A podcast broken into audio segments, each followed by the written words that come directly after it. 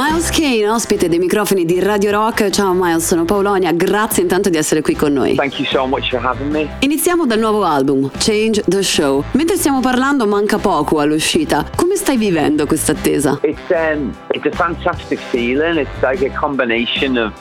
È una sensazione fantastica, una combinazione di nervi ed eccitazione. È stata una lunga attesa per me, è un album a cui ho lavorato duramente. Sono così felice che finalmente veda luce. Great to be seeing the light of day now. Appunto, parlando di duro lavoro in generale, cosa pensi che questo disco aggiunga a quanto hai fatto finora? Senti di esserti messo alla prova in qualche modo in particolare? Yeah, I think in every way, really, on this album. I think it's the most cohesive album I've, I've ever made, and it's you know. Penso di averlo fatto a più livelli davvero per questo album. È il disco più coerente che io abbia mai realizzato. Dal punto di vista dei testi è il mio album più forte ed è qualcosa in cui ho messo molto tempo e cura. Ci ho pensato tanto, ho lasciato che le emozioni prendessero il controllo senza avere paura di scriverne e trasformarle in canzoni. and, you know.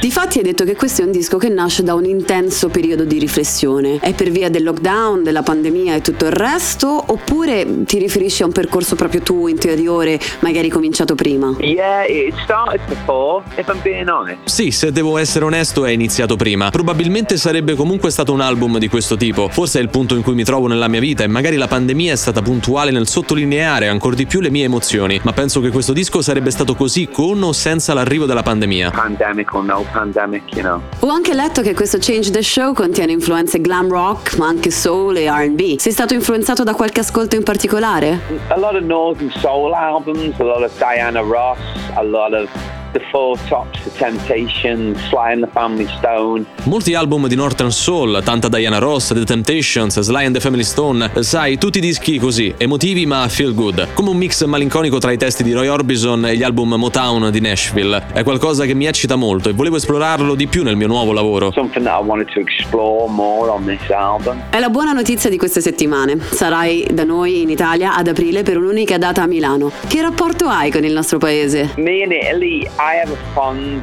uh, appreciation and attraction to Italy. Everything about it, you know. Io e l'Italia. Eh, ho un forte apprezzamento, una grande attrazione per l'Italia. Per ogni sua cosa, anche da bambino il mio eroe era Roberto Baggio, il calciatore. Anche Maldini, questi giocatori che avevano questa sorta di stile, particolare attitudine, è qualcosa che ho sempre trovato attraente. Ovviamente ci sono stato in vacanza per suonarci ed è sempre stato un posto che mi risuonava dentro, la cultura. Vorrei davvero fare più tour in Italia. Stavolta c'è solo questa data di Milano, ma è un posto che tengo stretto nel mio cuore e non vedo l'ora di tornare. Se non fossi stato inglese avrei voluto essere italiano, la amo tantissimo. If I, if I English, I Italian. You know. Grazie davvero per il tuo tempo. La prossima volta però ti vogliamo in studio. Thank you so much. See you soon. Bye bye bye bye.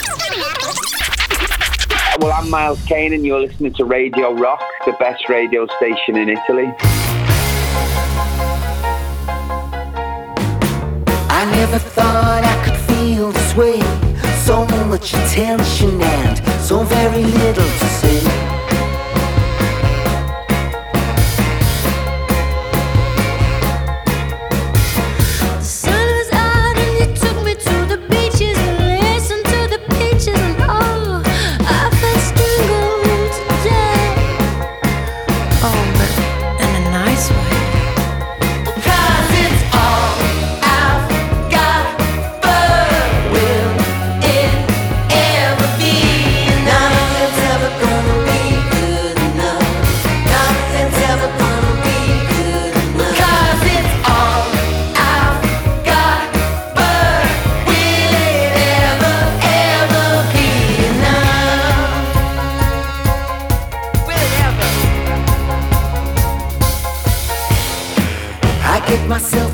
Sticky situations, relationship consultations, convoluted adaptations as well.